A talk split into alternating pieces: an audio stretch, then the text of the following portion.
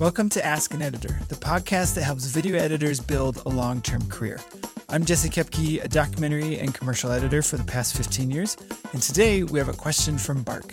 Bark asks How do I begin and maintain a more consistent network of people to talk and work with about editing and post production in general? I'm kind of region locked in Asia.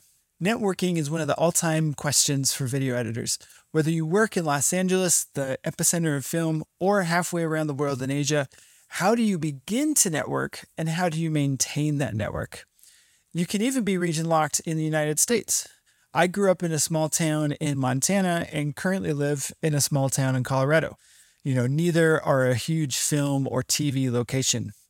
And yet, I've been on Zoom calls with people in the UK, in Africa, messaged with an Oscar winning editor, and worked for people in Florida all the way to Japan. So, in our modern editing era, there's definitely a way to connect with other editors. Before we get into how I do this, here's a quick resource for you Story for Editors.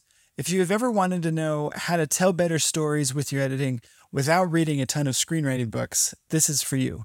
Just visit buildmyeditingcareer.com slash L slash story and use the promo code podcast to save 20%. So, how can you begin and maintain a network when you are region locked?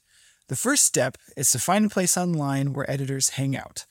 There are user groups on Facebook like Adobe Premiere Pro Editors and Ask an Editor, a really great group, but no relation to this podcast.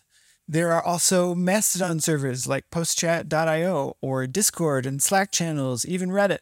Where editors hang out shifts around every five to 10 years. We're kind of seeing something like that happen right now with all the craziness on Twitter.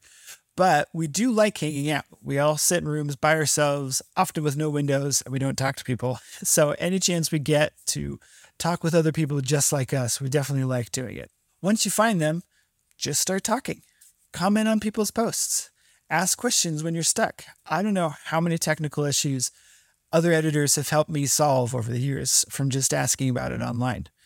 If you have an answer for someone, share it. Be generous, be kind, be welcoming, and stick around, and you'll develop some great online friendships. And then comes the hardest part of this whole thing send an editor a message. You can thank them for the work if it inspires you. You can ask a more specific question like, What decisions went into making that cut? And you can even be bold and ask them to jump on a video call for 15 minutes. Face to face is always how relationships are built. And since you can't do it physically, just do it through a video call. Keep it short, ask where they are or how they got into video editing. I found it's always helpful to have a couple questions, a couple specific things about editing that kind of gets the ball rolling. 15 minutes will go a lot faster than you expect if you just do a couple of these things. The second part of Bark's question was how to maintain a network. You can do this by simply sticking around. That's a big key. A lot of people will show up, they, you know, interact a little bit, and then they're gone, and everybody else just moves on. So if you just stick around, you're going to do really well. And you can also check in with the people that you've connected with maybe every three to four months. After you have a video call with someone, just immediately set a notification in your calendar or a reminder app to check in. And then just do that on repeat. So to recap, find where editors are hanging out online, Start commenting and interacting.